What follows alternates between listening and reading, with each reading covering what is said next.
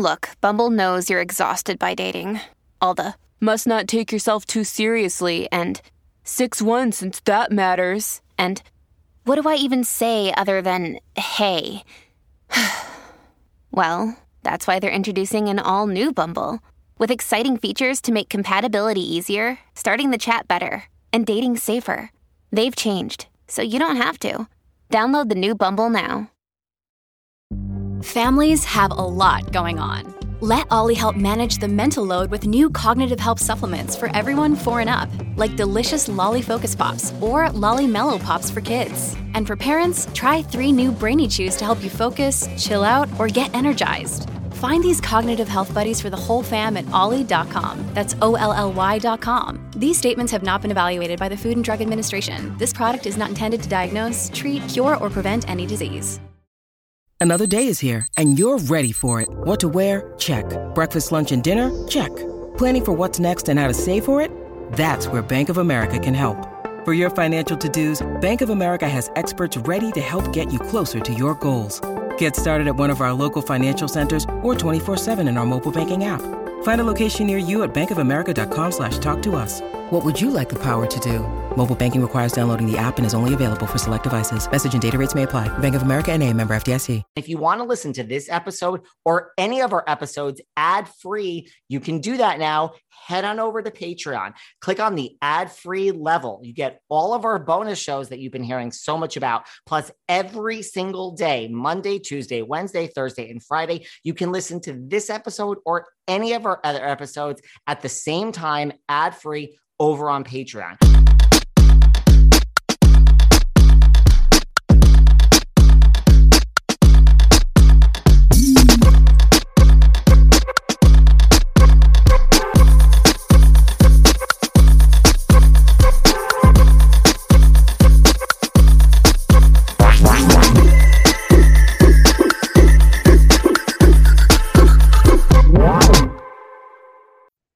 Everyone always asks me what are my favorite interviews of all time. This to date is still one of my absolute favorite interviews that we've ever done.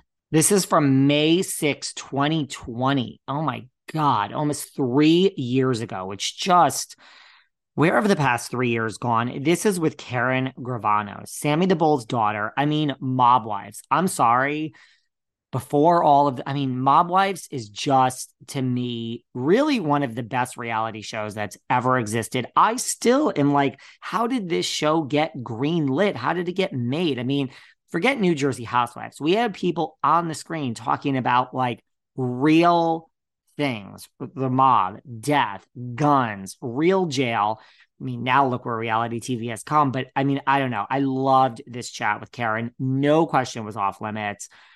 I wanted to hear all about the current mob. Where are we? Rats, loyalty. I mean, we talked about the Gotti tapes. I don't know. And of course, Mob Wives, hello. It's a great show. So, for all of those of you who have not heard this, because it's another gem lost on our back feed, truly, truly, truly one of my absolute favorite interviews I have ever done. And people that listen to this are also like, oh my God, those of you that have heard it, they're like, this was great. It really was. And I do not, do not say that about all of my interviews. So sit back, relax. How many of you watch Mob Wives? We have the one, the only Miss Karen Gravano. Hey guys, this is David. Welcome back behind the velvet rope. How is everybody doing today? I hope they're doing well because we are going to welcome our very special guest, calling from almost 3,000 miles away, the one and only Miss Karen Gravano. How are you? I'm great. How are you? How is Arizona? Beautiful. Honestly, I have to say I'm blessed to be out here. I'm spending time with family. Um, we are on, you know, like um, stay at home like you guys are, but it's really easy to social distance in Arizona. Everything's laid out, like there's pools. Um, and like I said, this is just like such a horrible time. But for me, I'm taking the making the best out of it, spending time with family, and you know, just really enjoying my relaxation. Were you out there before quarantine, or you left Staten Island to go out there? As soon no, as I actually was out here. I had to fix some things on my house out here, and then everything had hit so i was just like let me stay out here to be honest i probably like everyone else thought this was just going to be like oh it's going to pass really soon and now you know two months later i'm still out here so you're you don't miss staten island at all um not at this time no you know the weather out here is beautiful it's extremely hot for this time of year which is really weird because we're already like 106 so again all wow. the pools are open i'm just you know chilling really and you're out there. So who's out there? Your brother and his family, right? Yes, my brother, my mother, and then my father is um he's just a little ways out, but and Karina's not there. Karina, who I just, you know, this was like a tug of war in the beginning. I wanted her to come to Arizona. And of course, she was like, Mom, I'm working. Again, I didn't force the issue because I really believed, like, okay, this will be a couple weeks, it'll pass. And um, I didn't really, at the time, understand the extent and and really the whole like what this really is and what it turned into. So um, I was like, okay, fine, just stay. And then it just kept getting, and then it was like, do I get on a plane? You know, you start. But now I'm like, just come on a plane and you know, come out here. But again, it's like she's quarantined, she's doing good, and it's like, why disrupt something if it's working? So Seriously, like I don't think. I mean, I certainly didn't expect it to be this long. I mean, before this started, like maybe two weeks before, like my parents are way over whatever sensitive right. to everything. Like my father was like, because I fly a lot for work for this. Yeah. My father's like, you, are you, have you canceled all your flights? This was like, you know, two or three weeks before. And I'm like, calm down. There's no flights being canceled. Like, I'm not changing my life. So, same thing. Like, I didn't think it was going to be this. Right. You know? know, now looking back, the same thing. Um, probably it was around March 10th. We went to Miami and I was like, we just needed a vacation. We kind of wanted to like the premiere of the show is like a month away. So me and Adam and Ariana, who are the other producers on the show, we like just and my mother's like, I can't believe you're getting on a plane. And I'm like, don't worry. Like I just really was nonchalant about it in the beginning. And you know, the good thing is thank God, you know, eh, this it's just I'm here, I'm healthy, and reality is like you just have to stay at home, social distance, and do your best to protect yourself at this point. Seriously. And we're going to get into the show. I need to talk. I know when we talked on the phone the other day, I told you I didn't watch the show yet because I have been I like to watch shows like in bulk. So I mean it was it was always on my list to watch, right. but oh my god, it's amazing. We have to talk about all that. Like I literally you. I loved it. So we're going to get into all of that. But I figured, why don't we just start at the beginning? And I do do this with everyone. I like to start at the beginning and get to know about them a little bit. So tell us a little bit about. So you're like born and raised in Staten Island. Like you're actually born in Staten Island. I was born in Brooklyn, New York, and I moved to Staten Island when I was about eight years old. Um, at the time when we moved, it was like like we moved to the other side of the world like just that verrazano bridge was such a big change from people in brooklyn my mother and father were both you know born and raised in brooklyn and you know my father lived a certain kind of lifestyle back then and i think he thought like getting over the bridge and moving his family out to staten island was like you know taking us away from that lifestyle so i grew up on staten island um I was there most of my life but i was definitely born in brooklyn is that lifestyle like more prevalent in Brooklyn than Staten Island? Well, no. I mean, not now, but yes, at the time, yes. Staten Island, when I first moved there, honestly had farm like my block was a developed block. There were houses right next to each other, like you know, like you see now if you go to Staten Island, but at the end was a farm. So there was still like farmlands and stuff there. Staten Island was still developing at the time. A lot of you know people in that lifestyle as as well as other lifestyles, you know, just decided to kind of like move their families over. And at the time, like coming from Brooklyn to Staten Island, and I know now it doesn't seem like much, but there was a little bit of land and property. And it was like, you know, I went from living in a house in Brooklyn, which we didn't have like a pool in our backyard or anything like that. So when we got to Staten Island, we had a pool and a little screened in patio. So it was like, you know, it was like I felt like the Jeffersons were moving on up. there was more land. Yeah, definitely. Staten Island. The main thing I go to in Staten Island is the St. George Theater, which I know is like right on the border. Yeah, yeah. That's kind of the area I'm familiar with. You know, now it's so overpopulated and everything's so on top of each other that I probably would prefer to live in Brooklyn because you have more access. And listen, that bridge is a nightmare. If you don't have an E-ZPass and you're not a resident, it's what, like $19? I don't even know what it is for a resident. I think like $7. Wow. And if you don't drive, like I don't drive, like most New Yorkers, like I think is that ferry the really that's the only way to get there, right? Yes. outside of a car or bus. You can take a bus. Oh yeah, we take a bus. But you know. Yeah, Staten Island. I don't really, but I, I don't really know Brooklyn that well either. So it's funny. I always tell this story because um, like a really good friends of mine now live in the Bronx and stuff. And we were younger, I first got my license. So, you know, of course you want to venture out. So it's like, let's just get in a car and drive as far as we can drive. And here I am driving, driving, driving. I wound up in the Bronx, right? And we're asking people, we're lost. So now here I am asking people, like, how do I get back to Staten Island? And they're looking at us like, where? Staten Island. And I'm like, isn't it one of the five boroughs? like, I don't know. This is like foreign. It was so crazy. I, mm, at the time, when did you get your license? I was like 16 or 17. So it was so crazy. We were, yeah. And like so many people that I know that I'm friends with till this day are like, we've never been to Staten Island that live in the Bronx or, you know, deep in Queens. Some people don't ever go out there. People don't realize, like, if you're not from this area, like you're so kind of set in your little area, yeah. so to speak. Mm-hmm. So now I have many questions for you. Sometimes I interview people and I'm like, how am I going to get through this? I really don't have, my, I have so many questions for you. So okay. now I know we talked the other day and you said, like, I said, because like we're friends, like, you know, out of respect, and you said nothing is off limits. So you tell me if we get to something that is off limits. Oh, okay. Nothing's off limits with me, but you know that, you know, if I don't like something, it's, we'll, uh, we'll oh, have a debate or go back and forth. But as long as you're open for that, I'm open for any questions. Yes, I am open for it. So I don't want you to think I mean any disrespect by any of these questions because okay. you know I love you dearly. Karen's like, oh, that's not a great way to start, David.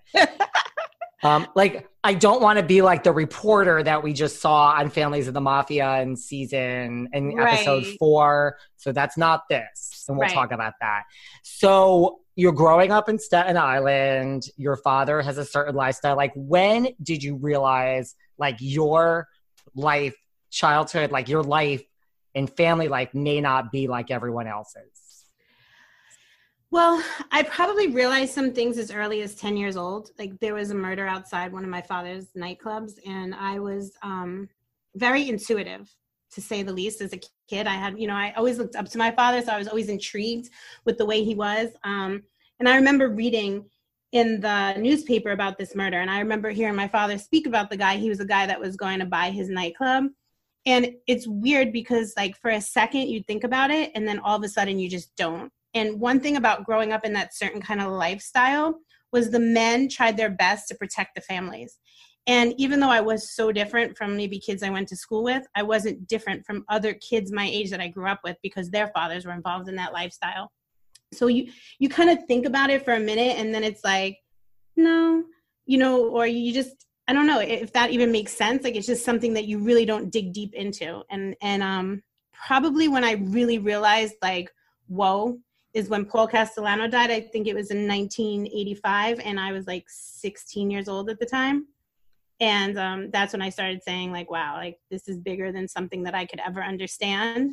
That's when all the newspaper articles started coming out, and like at that time in the in the you know 80s and 90s, like the mob was like a big thing like you'd see it in on the news or in the newspaper and it's like i felt like i was kind of attached to something that was bigger than something i could ever understand but yet it's like when i got around all these men or my father it was just like family time so it's kind of like a warped reality and i guess it's like i think the biggest thing for me is when you're growing up like I never questioned my father because he was my provider, my protector, my friend. So I never looked at anything bad when it came to him. Were there signs? Yes. Did I pay attention to the signs? I mean, I, I thought about it, but I don't think I went like, you know, FBI trying to dig it up to find out what was wrong or right. And that was so two things that one of my questions. So, like, that was one of my questions. Like, your friends, it wasn't like you were so different, like, their families were in this lifestyle too. Right. Yes. Not and, all my friends you know, but there was definitely like my core, like Ramona. You know, me and Ramona, we we're not blood cousins, but we call each other cousins because in that mob world, um, like her grandfather was very close with my father, her father. Um, we grew up like Christmas parties, holidays, first communions, like thicker than thieves. We were together all the time. So it's like we just, you know what I mean? Like I, she didn't look at my father like he was different and i didn't look at her family like they were different because our families were the same right and then did you guys talk about it like hey, Ramona, I think something's different about us than a lot of other people? Never. And you know, it's so crazy. Um, Ramona has like her grandfather has a big story, which um, the Donnie Brasco movie, and um, there was books out before. Actually, at the time of growing up, it was like, yes, my father's stuff was happening while we were like growing and it was in the news and like her family like her grandfather's stuff there was books about it but it was more hidden. So it was like with her grandfather we did kind of try to like find out some stuff but it wasn't really like a topic of conversation or something you know. There was one time that maybe she had asked her mother and a big thing like the women in that lifestyle it's like they know how to just shut it down in a way it's weird i don't know it was like i can't explain it because i feel like right now if i was to do something and live a certain kind of lifestyle like my daughter is going to be like what are you doing what's this it's just a whole different time period in in, in life Right. And so like the women knew what was going on, but they would shut it down for like the kids or like yeah. anyone else. Mm-hmm. And then like to your point about this Donnie Brasco movie, like, I mean, was Ramona aware like, oh my God, this is based on my grandfather? Yes. And that's when everything, that's when we really started to talk about it because, you know, Ramona was very close with her grandfather. So here it is like now this movie and she gets wind of it. And it's like Ramona's very, um, it, it's almost like she's funny because she's very like, well, if this guy's gonna play my grandfather, he better dress right. He better he played he better play the part right, you know. So I wasn't with her at the time, but this is just a funny story. She had gone to um, the trailer when they were filming the movie. This episode is brought to you by Snapple. Welcome to the Snapple mm, Market Auditory Experience. Close your eyes. Imagine you're walking into your neighborhood store. You make your way to the back and reach for your favorite Snapple flavor. You can't wait. You take a sip. Whoa, that's a lot of flavor. Hmm, what flavor are you holding? Now open your eyes and check out Snapple.com to find ridiculously flavorful Snapple near you. When you need mealtime inspiration, it's worth shopping Kroger, where you'll find over 30,000 mouthwatering choices that excite your inner foodie. And no matter what tasty choice you make, you'll enjoy our everyday low prices, plus extra ways to save, like digital coupons worth over $600 each week. You can also save up to $1 off per gallon at the pump with fuel points. More savings and more inspiring flavors make shopping Kroger worth it every time. Kroger, fresh for everyone. Fuel restrictions apply. Oh my God. So let me just say first off that in my defense, I am not a hypochondriac. But the other day, I found this like mole and I was freaking out. And then I was really freaking out and I didn't know what to do. But then I went on the ZocDoc website and I went down the rabbit hole. And ZocDoc had really, it has had thousands of medical professionals that were pretty much there to help me and listen to all of my woes and basically calm me down, which is in that moment what I needed more than anything.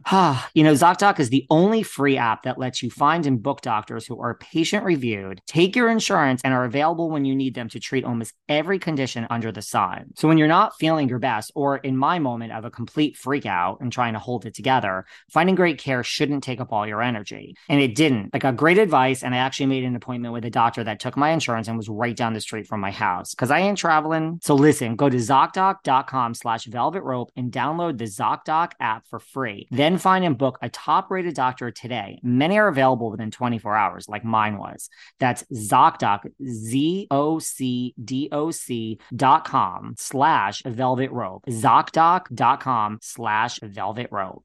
I'm totally advancing in this game I'm playing online. And like, who knew I'd be good at this? It's called Love and Pies by Trail Mix Games and it's free. Now, I'm such an online gamer and I love Love and Pies because it honestly is like one of the only things, other than when I can fall asleep, that takes my mind off all these thoughts going on in my head. And I love it also because there's drama. You play as this woman named Amelia, and she moves home, and there's family drama. You take over the old family cafe, you restore it to its former glory. But of course, there's mystery and intrigue. Her family has more secrets than an episode of Real Housewives. Really. All that said, I didn't think I'd be good, but now I'm obsessed and I play this game anytime I have a free moment on my hands. And I love to play it as I go to bed because, like I said, I have trouble sleeping and it helps me fall asleep. You guys check it out and let me know if you're good at this. For a tasty mix of love and drama, download Love and Pies for free today. That's Love and Pies, free to download in the App Store or Google Play. The greatest game by Trail Mix. and she was outside and Al Pacino was in the trailer, you know, getting ready. And she's like, Mr. Pacino. She's yelling. So everybody's trying to like swish her off the set. And she's like, no, no, no, no. He's playing my grandfather. I need to talk to him. And sure enough, he let her in and they sat down and they talked. And uh, she was just like, you know, I guess she gave him some insight. You know, the family, like, there was a lot of um, misconceptions in that movie. So it's hard as a family member to watch something, especially when you lived it and you know the truth. Hollywood takes, you know, their little jab at it and it twists and turns so um you know but but it was definitely an experience for her to she had to just set the record straight yeah i mean that yeah. would make sense and mm-hmm. then for mm-hmm. you like you mentioned like paul castellano like when you started reading all this stuff so like what were your thoughts then like did like a light bulb go off like oh my god or like that was yeah yeah because i i lived um like I can never tell the stories. I probably could tell you now because I've heard my father tell them a gazillion times, like his version of it, but I could tell what I felt and like the way things happened from my perspective of being inside the house.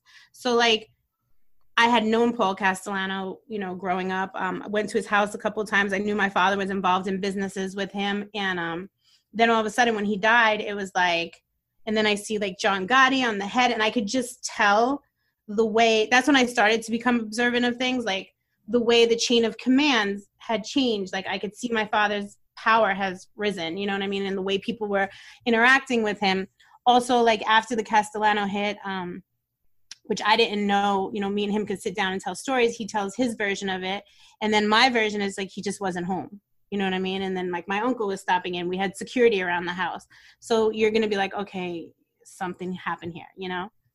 but then again it was like also i think when i really did kind of sink in and realize that this is happening it was happening so fast it was like i was watching a movie with players and actors that were like my family involved into it so it was like i was from the outside watching and it was like but it was happening so fast that it's not something that i just sat down and was like i need to know what's going on i was 16 years old at the time interesting because like i related i mean this is such a gross oversimplification, but it's kind of like, look, if you're born into like your Madonna's daughter, like Lourdes, like right. you don't know any different. And at some right. point, you're probably like, wait, my life is different. Okay, your life is very charmed in a lot of ways, but it's like that is your reality. So it's like, it's so interesting to me just for like a sociological, like yeah. that was your life. So it really is normal to you.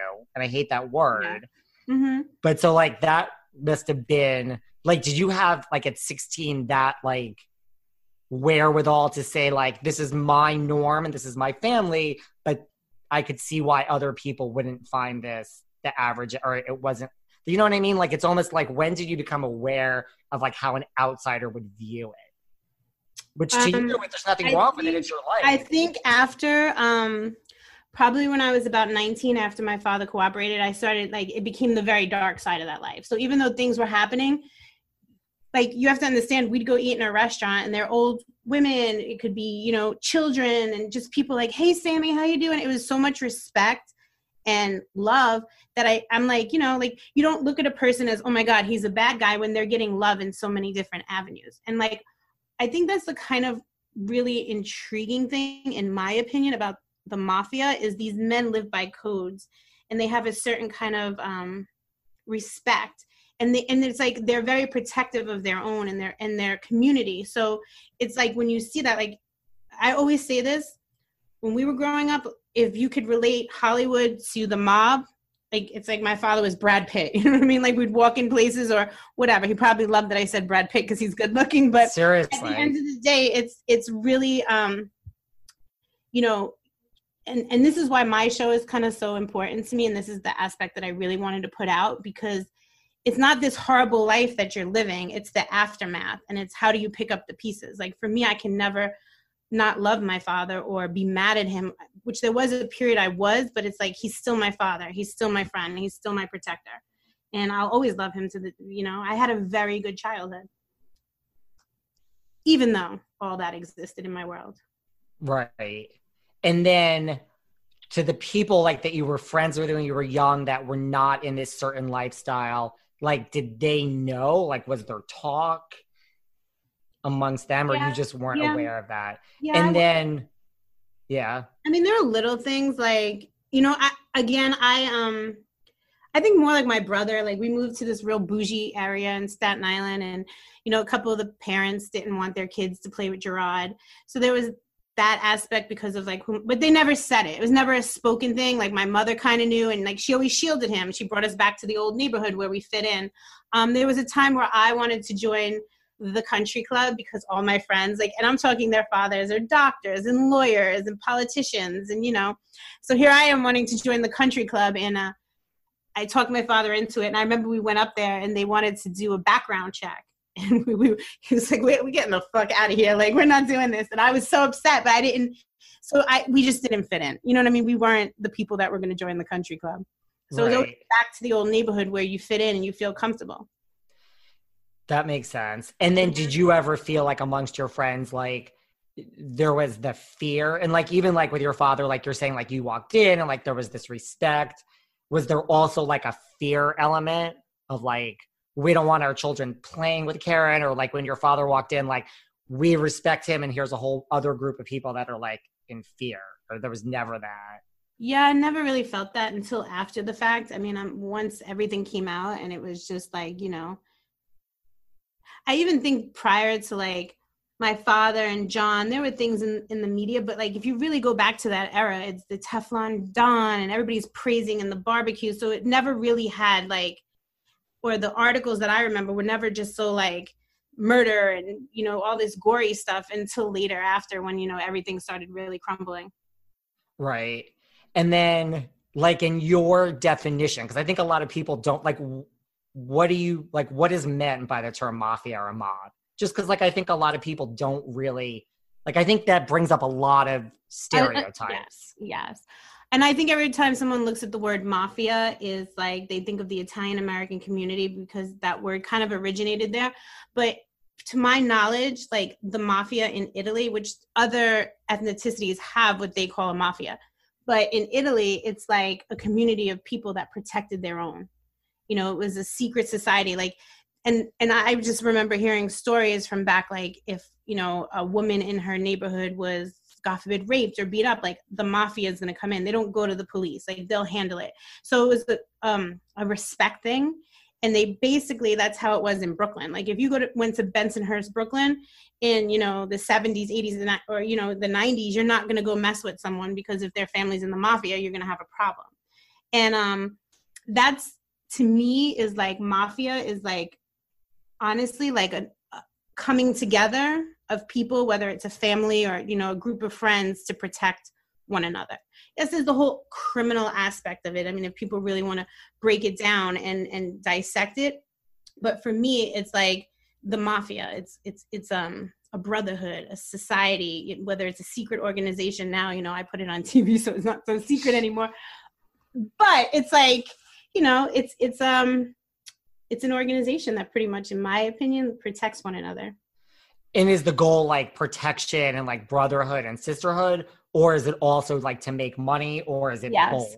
to make money i think you know when they came here you know they came together there's obviously the whole other side of it the whole criminal enterprise of it which is you know basically I don't think, you know, the mob formed for these people to say, let me go out and commit crime and hurt people. This was like, let's protect our communities. Let's pull together. Let's become a mafia. Let's make money. Let's take care of our families.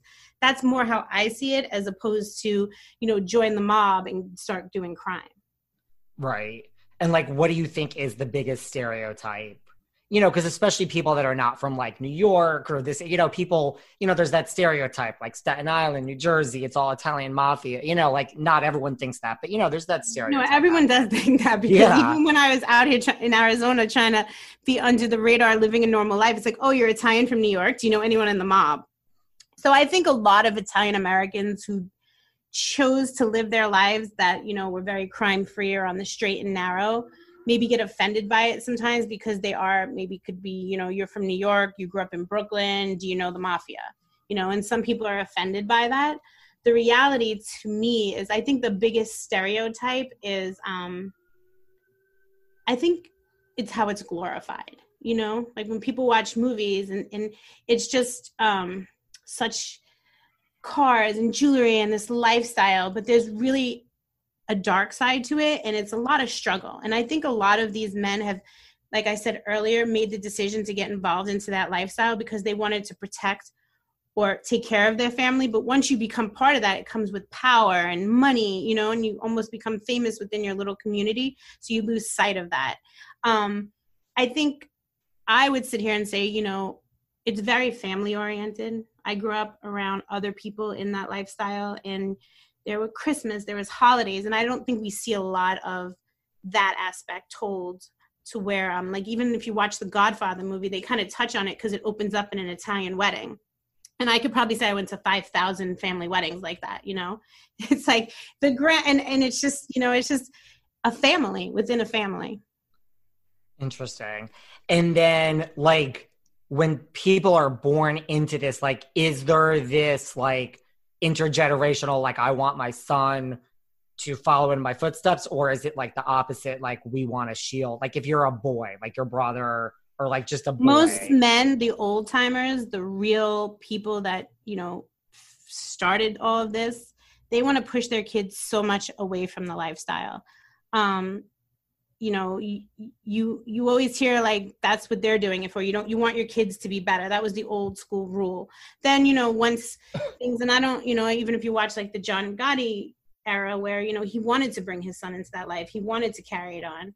I mean i don't think any good ever came out of that because all the heartache and sorrow that he lived his son had to go through the same thing. So you know as in my father's he wanted us to be as far away from the life as possible but it's a catch 22 because when you're so deep and entrenched in it it's like it's all around you. It's hard to you know like i highly doubt that he ever wanted me to be with a guy that was like him. Although if i had a husband he'd probably work in the construction industry and be around it. So it's like that thin thin line of how do you you know what i mean keep things separated did you guys love my interview with Aesha Scott from Below Deck two weeks ago? You know, we totally bonded and she invited me on a future charter. And it's something I could never consider before I had Relief Band. Planes are bad, trains are bad, but cars and boats, oh my God, I literally avoided the sea at all costs. But now maybe I'll take Aesha up on her offer because I have Relief Band. I mean, I can tell you it's truly changed my life. It actually works.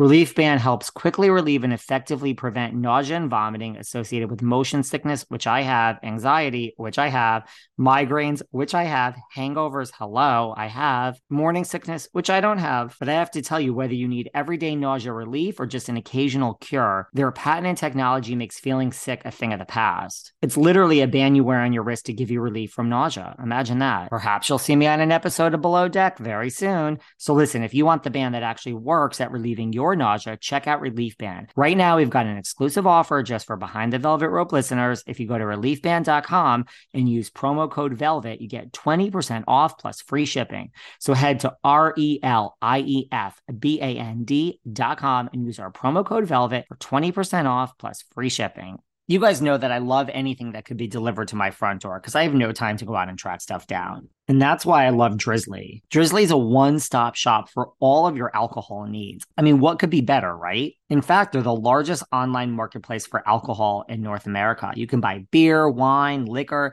Yes, for all you Kathy Hilton fans out there, they have Casa del Sol. And for all you Kendall Jenner fans, they have 818 Tequila also. They partner with thousands of retailers in more than 1,400 cities across the US and Canada. They have competitive pricing and an unrivaled selection. Really, you can find almost any liquor on this website, and it's just one click. I don't have to look around at all different places. So after recording this damn podcast all day, oh, to relax with a nice vodka on the rocks, nothing makes me happier. And I know none of you are listening to this podcast completely sober. So go to www.drizly.com. That's D R I Z L Y.com and start purchasing all your alcohol needs today. Yeah. And then what if you are like a son and your parents or your father kind of wants you? It's this old, like one of these, like they want you to follow in their footsteps and you just don't want it. Like, does that happen a lot where there's actually, or that's not, it's more like just let's shield our children and like we want better, so to speak, with air. No, it's hard for me to speak on. I mean, I, there's so many different situations that I've seen both ends of it. So it's really hard for me. I just know what what my father would have wanted. And again, like unfortunately, my brother and I made very bad choices in our lives and kind of almost followed down in that same path. So the only thing I think that anybody could really do is you try to teach your kids right from wrong, whether you know they make the same career decisions as you or not. Like for me, I, I want Karina to be so different than anything I've ever done. You know, um, right. I want her to have a totally different path. And I feel like some people are like, well, you know, you're harping on this or you're you're telling her too much and at the end of the day i'm going to tell her everything and i'm going to be the person even though if she's 100% on the right path i'm always going to remind her this is the wrong path just in case you ever kind of because life can change so quickly. Like you could be going 100 miles an hour in the right direction and then all of a sudden you make a decision and boom.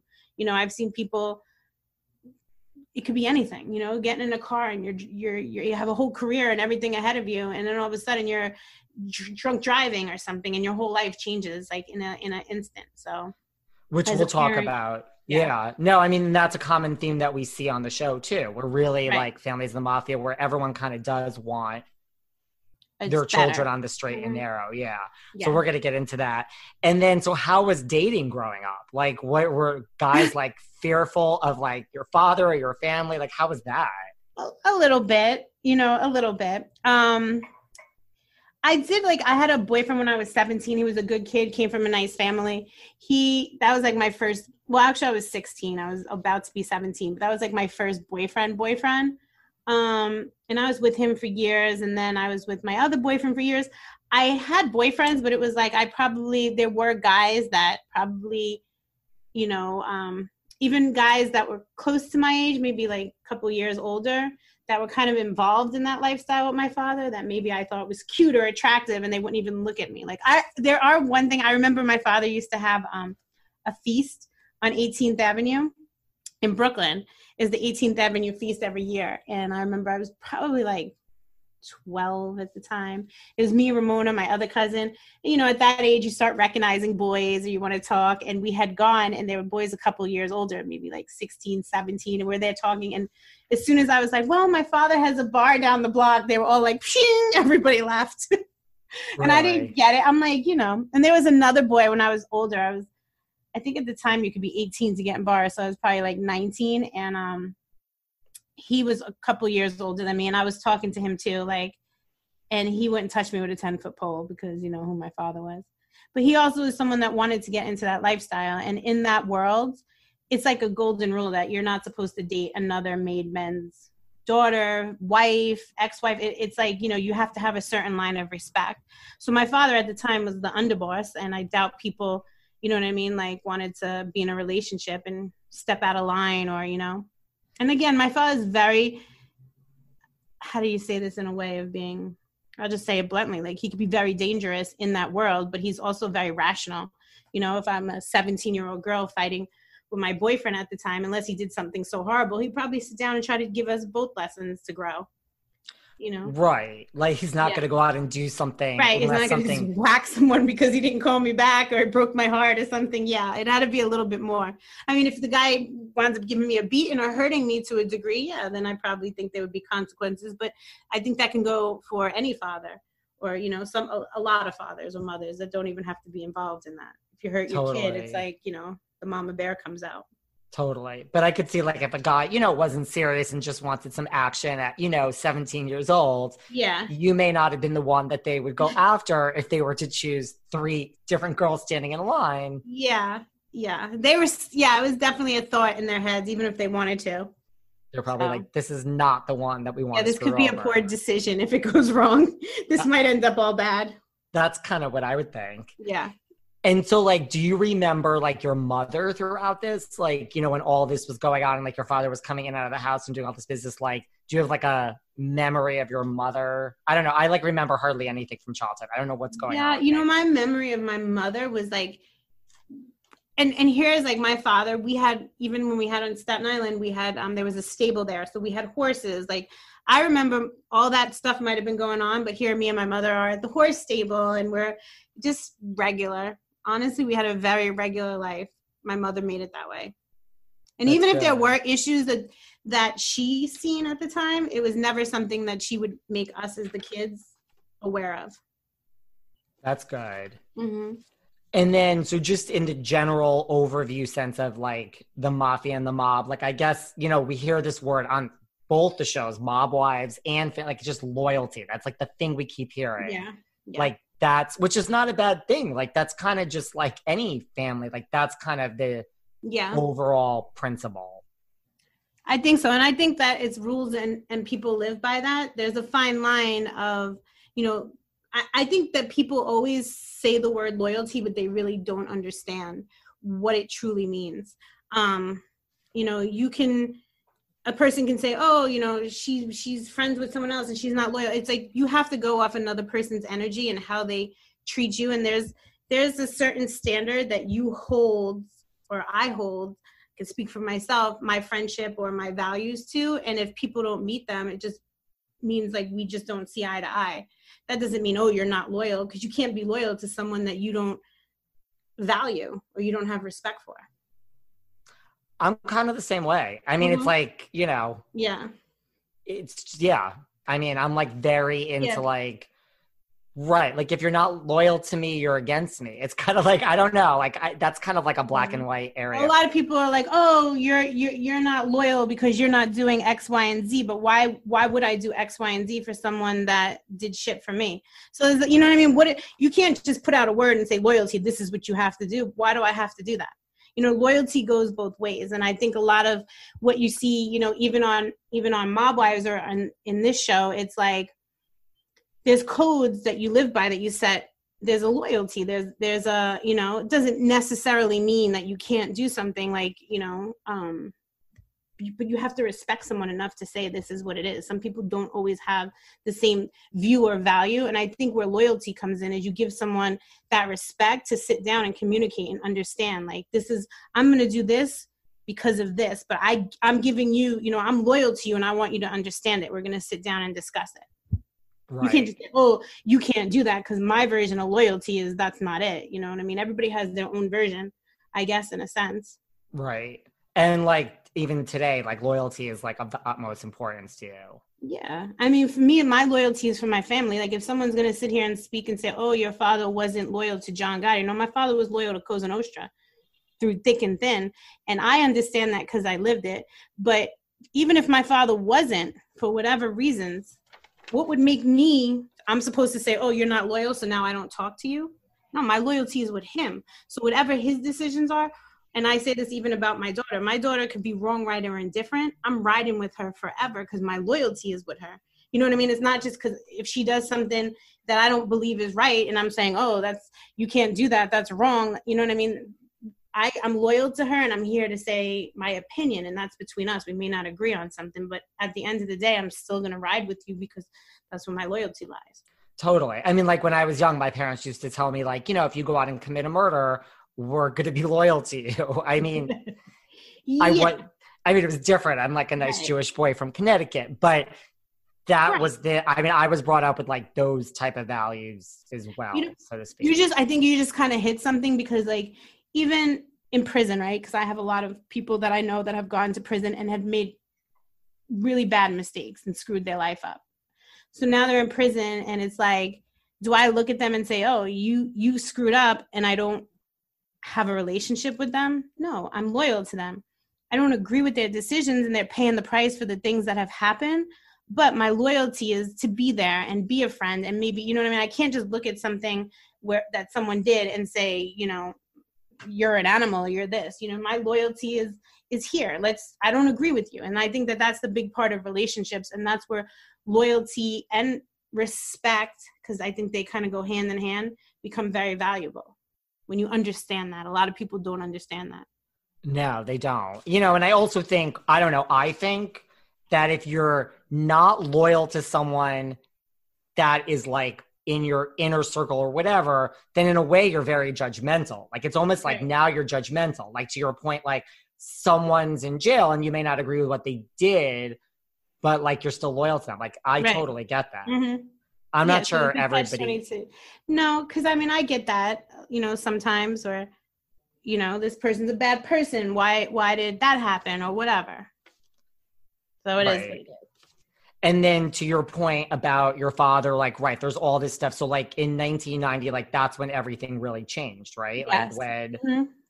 and so, right, there's all these people that say, and you just recently said this, I think, on the show. Like you Right. said, like when people say that your father wasn't loyal to John Gotti, you say Mhm. like John Gotti wasn't loyal to John Gotti or something. You said. Yes, yes, I do say that because I think that there's this whole um, thing that happened to create the scenario between my father and John. And I think when you get back into that word loyalty, um, you have to look at the overall picture for what these men were both loyal to.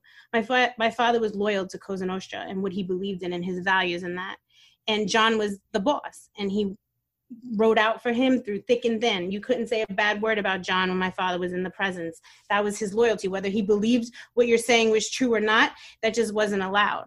You know, people had come to my father at a certain time and said they wanted to kill John and we want you to be the boss. But my father went back and told John because his loyalty was with him, this and this is going to happen. You know, we need to handle the situation. And instead of John looking at it and saying, My God, this man is a loyal dog, he started building up resentment and jealousy. And that kind of caused this whole, you know, inner issues with John. And it leads up to, I always say, the Gotti tapes. And, you know, John talked a lot. He was caught on a lot of recordings. And it ultimately led to him setting my father up, trying to set my father up to get killed because he feared my father's power. You understand? And why would people come to him and say, you know, take out Sammy? So instead of looking at him and realizing that this man, again, we can use the word, is loyal to me, let me reciprocate and be as loyal back to him, he viewed it as a threat. And that's where, you know, if you're in that world, you under, understand the undermining and the, and the, and it always leads up to the tapes, right? So here comes these Gotti tapes now that my father's indicted on um, murders and things, and now he's facing a life in prison. And here comes John Gotti saying, "Well, you know, I'm John Gotti. I'm the boss. The streets need me, and you're gonna have to be the sacrificial lamb. And I'm gonna use these tapes in my defense because." Again, John's bad mouthing my father, saying things that aren't even true to basically get him killed because of his own insecurities and you're going to have to take the fall. And I think when my father steps away from it now, it's like, bring it back to the word loyalty. Where's the loyalty? I'm out here killing, scheming, robbing, sticking up for you, and doing everything that I have to do to protect you as my boss and this life that we both took an oath to because I value those. I'm loyal to that. And here you are double crossing me. So I think at that point, my father just said, fuck loyalty, fuck this lifestyle, screw John and screw everything else. And he walked away from it. so fast forward Yeah. to, um, you know, now it's in the newspaper and the, the, what is the word I'm looking for? The stigma of that lifestyle and what you're supposed to do and how you're supposed to live by codes. And that's coming from people who don't even understand that lifestyle can say, Sammy's not loyal to John but let's ask ourselves why. What happened? You know what i mean? And there's there's a lot of that. And when i say to my father even on families of the mafia like there's so much to that story and it's documented through other people through fbi surveillance through wiretaps there you know with things that happen that's never been told so i just feel like you know every, everybody can walk away and, and assess however they want to assess the situation but there's always two sides to every story and then some people can meet in the middle and take their version of it Right. And John was like caught saying, I mean, was he trying to set like your father up? Like, is that what was trying to happen? Like to take Yeah. the fall? Yeah. I mean, I don't think at the time he believed that maybe he probably, I, I can't even imagine that he would believe that this would ever come out on an FBI tape because some of the things, but I, he's in a room with someone and he's telling this person, you know, Sammy killed this one and took this over. Sammy's greedy and did this, but he's not telling the guy, you know, Sammy's kicking all this money up to me and I'm actually the one that ordered the hit and Sammy acted on my orders. So he's trying to put something in someone's head to say Sammy's betraying us, let's kill him. He was basically laying out the groundwork to get the okay because at the time my father was extremely powerful and had not only probably the biggest hit team in the mob at the time, he had other mob families that respected him. So John couldn't just make a move on Sammy. He had to lay the groundwork. And my father was smart enough to understand. So when he heard those tapes, he's saying, "Oh, okay. So you're complaining that you lost control of me because I killed this guy, but you gave me the order. You gave me the hit. So you're setting me up." And my father still wasn't thinking of cooperating. That wasn't his thing at that particular moment. His thing was now I got to fight my case. So now these so-called tapes that you're going to use in your defense and say, oh, look, it wasn't me, poor John Gotti, I lost control of Sammy the Bull. That's what John wanted to use in his defense, but Sammy has to use it in his defense to say John's a liar. Look what he's saying on those tapes. So John didn't want to be called a liar because he didn't want his public, his public, because they're in the mob, right? It's supposed to be a secret society, but yet this man's on the cover of the, the, the, New York Times and the newspaper every day prancing around like he's a folk hero when you're really supposed to be a gangster and it's a secret society. And he was more concerned about his public than his loyal underboss. So, yes, that's where the relationship severed. That's all interesting. no, like, I mean, more, but reality is, my father has so much to back that up, and like literally, like he did um a two hour like just an interview with a guy that was supposed to be like an hour long and went to two hours because he has so much knowledge and there's so much there. Um, i always tell him you, you, need to do something which he is. He's working on um, a podcast and a couple of other projects and i think that you know it should listen Gotti's did their movie so i think it's time. Uh, seriously? Mm-hmm. I, I think it's time personally. Yes no i mean i yeah i think there's a market for it like you said like there was the Gotti movie. Did you see the Gotti movie? No, and I'm not trying to show, throw shade because everybody has um their. I just never heard good things about it. You know what I right. mean? So I was like, okay, I'm not. And then actually, my father did go. He was in the movie theater. Let me check this out. He said he left like halfway through because he said I lived this shit and I didn't even know what the hell was going on. I'm like, who are these people? He tells a funny story because he goes, I go, I'm getting my popcorn, I'm drinking, and this guy's like, he's the movie theater was empty and there's another couple there and the lady's like what's going on? Like who are these people? And my father goes you think you're confused. I have no clue what's going on. And i was there. You know what i mean? It was like a joke. And what did the people say to that? Well i don't think they knew who he was. They probably just thought he was some nut watching the movie and then he said he left after that that's so oh. funny that's like really funny yeah and then why is the word, and this has nothing to do with your father, but just in general, like why is the word, because the other word we hear besides loyalty is rat. Yeah. I mean, I like, I, I wake up in the middle of the night and I could hear Renee and Drita, rat, rat. Like yeah, that's the, like, why is that such a dirty word? You know, I think because it brings that stigma of cooperating. You're a rat, you're a snitch. Um, those two took it to a whole different level. You know what I mean? I, I don't really even think Drita, she's not she never had any ties. Her husband wasn't in the mob or whatever. But you know, rat's a word that's used out there. It's just it's just a bad word, I guess, or it's supposed to be an insult. At this point in my life, it's so like I could give a shit. You know what I mean? And I think, you know, when you're a kid growing up and people say something, it's like, okay, you want to tell the story, you want to be like, there's so much to it. And it feeds me, but at this point it's just like it's honestly like comical to me especially me. I get called a rat all the time.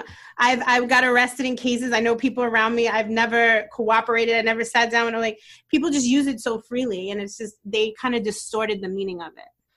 Well that's the other thing you said on the show too. Like when i guess you were referencing someone who called your father a rat you're like well what about all these people you know that i can point to that are walking free because of my father? Yes.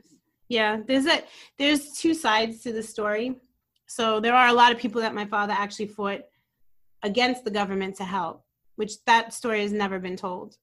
And and um, you know, again, no one wants to find themselves in this position. You know what I mean? I don't think my father ever even imagined being in this position when he first decided to join the mob and all that other stuff. I feel like my father was loyal to a brotherhood and he felt like he got betrayed by a brother. But at the end of the day, again, he has to live with his decisions. And I think he's at a point in his life where why would I even I don't really have to answer to people but myself and God at the end of the day. You know what I mean? You have to live with that. So Totally. Yeah. Okay, and this is the last question before we move on, I promise. So like okay. just going back to like childhood and like when you became aware of all this, like was it like were you that close to it that you would when you kind of became aware of it that your father would come home and you'd be like, "Oh yeah, like he just committed a murder or something." Like would you hear things like I mean like that specifically? No. I mean, I wouldn't think about it. There was one specific time that I, I mean, probably two after the Castellano, like, and he was gone for two weeks. I was like, oh, he was probably involved in that. And uh, I just seen, you know, like the way everything was playing out, his relationship with John, you know. Um, I when you're there and you're living it, you can see. But um I know it's really weird to say, and like I, I don't know. Sometimes I'm like, do I need that? It was something I just didn't think about. As weird as that sounds, at the no. time, it's like for a second, and it really like just went in one side of my brain and right out the other. It was never something that I dwelled on. Um, although I never want to take away, I think for me, at this particular point in my life, like that I have grown, when you step back, and and I say this, many times, whether it was Mob Wives or this show or my book or wherever it was, this lifestyle destroyed many families. Period. So now if you can sit back and think like everybody that has gone through something, you know what I mean, because of the, the decisions or choices that people made. And um there's a lot of sad stories, you know what I mean? There's a lot of heartache, there's a lot of pain, there's a lot of good times. So I think I am not the type of person that's gonna dwell. If I really sat here and went, holy shit, like this happened, this is so bad, I would never be where I am right now. I'm the type of person to say, okay, this happened. How do I get past it? How do I teach my daughter to get past it? And not just my daughter, because for me, like, especially even, I don't know, I never really talk about this much a lot to anybody, um, but I work a lot with like prison reform and like really like mass incarceration and all that is like very dear to me but i look at all these young kids that like screwed up their lives and they have life sentences that they can never come home because of you know something that they thought was important to them at that particular time and you just throw your whole life away. So mine my whole rationalization of this if this makes any sense to you is to look at a situation and try to teach someone better from it instead of really dwelling on it or letting it kind of dictate your path. Right because like you can't really sit there and you know, I mean, first of all, right, why? But I guess like you never really like how do you reconcile and this is not judgment at all like i guess you just said you don't and which is fine like the fact that like okay my father or this lifestyle caused such pain to certain people right but yet i this is my family like i am mm-hmm. loyal to the end to my family as one mm-hmm. should be or you just you know you know something that became extremely clear to me while i was going through my growth even writing my book. When i wrote my book everybody was mad. People came out like from people oh she shouldn't write her book. She shouldn't tell her story. Her father's this her father's that. This happened. I'm a victim. I'm not. But nobody ever said that when victoria gotti did hers or anybody did theirs. So when you look at all these men including my father they chose a lifestyle that pretty much destroyed all their lives. So when you step back, it's like if my father didn't cooperate and I wrote a book, you guys would be my biggest supporters, right? You wouldn't care. It would be because my father's, you know, a hero and he went to prison or whatever. So really you're only mad because my father cooperated. So how could I sit back and not I don't want to take the word respect because I'm not taking away from what they what they lost, but if you don't blame a lifestyle that your father chose, maybe my father there's many other people that got murdered and had done things right? But you only want to blame one person. It's hard for me to respect that you know? Like and i even in my case i have like there's somebody that had lost someone that's a victim and they claim it's my father. There's a whole story to that that it, my father was there at the time but he wasn't the one involved. But i'm not even going to get into it because i don't even have to. But these people go so hard against me and like try to blame me but yet the next breath is they'll look at the Gottis and say they're the most amazing people and John Gotti was a hero. But what about all the his victims? So how can yeah. you claim to be a victim, right? Of someone and you want all this sympathy and you want all this sorrow and everybody should feel bad for you because you're a victim, but then go around and respect and love someone that did the same exact thing that my father did. How can I respect that? If you came to me and said, Karen, you know what? This lifestyle destroyed everything. Like it just made makes me sick, I'm gonna have more respect to you. I can't respect you when you're saying your father's an animal, but this guy, he killed just as many, if not more, people than your father, and I love him. Like this, it just I don't rationalize with that, and I honestly don't respect that. So that makes. I know sense. that might be harsh in a way, but it's just my reality. I mean, that makes sense to me at least. Yeah. I mean, that seems right? logical. Yeah. And speaking of Victoria, so I mean, we saw on Mob Wives, like she came on the show. Yeah and you guys were kind of okay well me other. and her never sat with each other and no we weren't okay she um actually came on the show. First, she criticized the show. Let's let's take away from that. She right? did. She ripped the show. It was a train wreck. It was whatever until she needed the check and realized how big it was. She's done all kinds of reality shows and whatever. So I don't. Ours was a train wreck, but yet she appeared on it at the end of the day. So when she came on the show, I always felt that my history with her, and this is this is a respect level. This is me coming saying this straight is so much bigger than um a reality show and team Drita, team Karen, team whatever. Like we we should sit down and, and we're Karen Gravano and Victoria Gotti. Like it's you it's way bigger than this.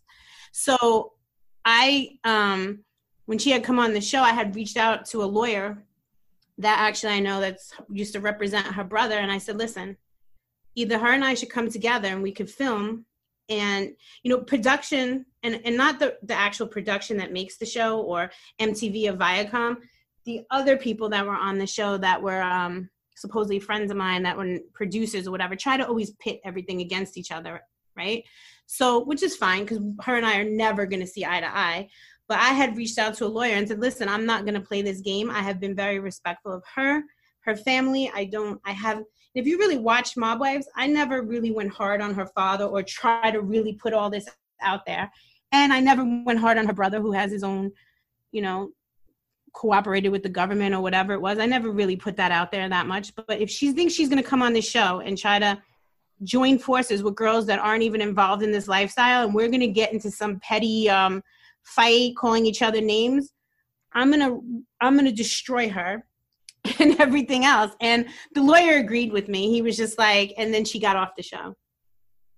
Interesting. Yeah, it just didn't work out, it, which is fine. You know what I mean? I always say like her, her sister Angel, like every day she wakes up and takes shots, or every other day, and I get it. You know what I mean? Listen, I, I just think it's childish. Like you're a 60 year old woman. At some point, you have to say like, my father's to blame for something. You know what I mean? Let's come together or maybe Karen's trying to put a message out there and we definitely don't see eye to eye, but maybe we could, you know what I mean? We do have somewhat of the same story. Like, I'm never going to take away what they've been through in their lives. I'm sure they have their own heartache and ache and, you know, things that they've experienced. They still get, you know, they'll be gaudy forever. You'll always have that criticism. Same way I'll always have my criticism. Sometimes you don't always have to fight. You know what I mean? It's not, it's not attractive. Right. And why do you? Because she did bash the show for a long time. Like, why do you think that is? Like, just jealousy? Like, I should have come up with this I idea. Think, yeah, yeah. Because she did she did her show, which is not to take away because at the time it was a huge show growing up Gotti, but her kids are growing up Agnello. That's Gotti wasn't their name. So they she used the mob aspect without I mean, listen, if you say Gotti, everyone's gonna say the mob, right? So without having to use the word mob, she was, I guess, in a position who her father was to just say Gotti, but she was she was insinuating the mob because her kid's last name isn't Gotti, it's Agnello. So um, if it was, you know, if it was about her kids, if she would have said growing up Agnello, she probably wouldn't have got the viewers that she got. So she exploited the mob aspect of it, and um, she had her run. And listen, in in her defense, if growing up Gotti would have came out in the time and era that social media was and stuff, that show would have been a, it was big already. You know what I mean? She I think so. I don't know why she should have been mad when I did mine. Everybody, but she was, and uh, she bashed it. It was a train wreck. I guess to kind of, you know, when people know that there's some something that someone could say about you or something that could change people's perspective, you always want to sh- dim that person's lights right so i think they always know they know they've heard the gotti tapes and they know these things exist and they know there's two sides of the story so maybe she was just trying to dim my lights and when i left that's when she came on the show. So, you know, I think a little bit of greed and money, and she realized that the show was a hit. You can't take away from that. I mean, it was definitely a hit at one time. So, yeah. Mm-hmm. Yeah. when no. I came back, it was, and I think she was misled by, you know, some of the main producers on the show. Jennifer, who was, you know, Graziano, Renee's sister, who was the producer on the show. I think she, I was always coming back to the show, but I think when they sat down with her, they probably told her I wasn't going to be involved to get her to sign on and figure they could force a situation between us. But it just never happened. Maybe one day, you know what I mean? I mean, that's the thing I was going to say. Like, in a way, you could, I mean, like, okay, there's a lot that has happened in the past, but like, in a way, you are almost kind of in the same situation, like to your point, kind of. Like you would think. Yeah, I mean, uh, listen, again, I think that they could throw any they could throw the kitchen sink at me at this point because it's all out there. There's nothing else. I mean uh, you can make up stories but pretty much everything's even been made up to it. So it's it's whatever. I think that they have something to protect that they're trying to protect so they would never which is fine. You know what i mean? I just it just is what it is i don't i think that again yes there is probably something to say that we both experience certain kind of things but at this point, like it's like who even cares anymore? I mean, mm-hmm. I don't whether, but if if they're gonna keep taking shots, like you know what I mean, they're gonna just sit back and they keep shooting the gun. No, no, no, no, Like I'm gonna come out with a cannon and just fire back. Like that's just me, who I am, and that one shot is gonna, you know, it is what it is. And let's let me clarify this because of the lifestyle. I don't mean cannons and real guns. I'm just saying, hypothetically speaking, if someone keeps taking shots at you, sometimes you got to back up and load up and just come out with that one uh, bomb. That makes sense. Does yes. she still take shots now? Like, is she always speaking about you all the time now? Because I don't even know. I don't know. Like sometimes, you know, I would get it more through fans would say like, "Oh, this and that," but no, I don't. I haven't heard anything. So. And you guys like don't speak, never run into her, anything like that. No, no, no. Thank God. Thank you all for listening to part one of our sit down with Karen Gravano. Stay tuned and check out part two coming soon, where we talk about Mob Wives, the casting, the filming, the aftermath, and Karen's new show, Families of the Mafia. Thanks for listening to yet another episode of Behind the Velvet Rope. Because without you listeners, I would just be a crazy person with voices in my head. And if you like what you hear, subscribe, subscribe, subscribe on Apple Podcasts under Behind the Velvet Rope. And when you're done subscribing, feel free to leave a five star write up review because the write up reviews actually count. We read each and every one of them. We post the best ones, and the reviews really help our shows keep going. And we really appreciate everything you guys say, especially the positive ones. And if you want to find us online, we're at Behind Velvet Rope on Instagram. We are at David Yontef on Instagram. We're behind the Velvet Rope on Apple Podcasts. Or head on over to Patreon because you know what? There are just some things we can't talk about here. So for our bonus episodes, go to Patreon and type in Behind the Velvet Rope. And if you still aren't sick of me and you want more David, go to Cameo and book me on Cameo. And you can ask me anything there. I'll answer whatever you want. And I have a bargain basement price of $10. Thank you guys. See you soon.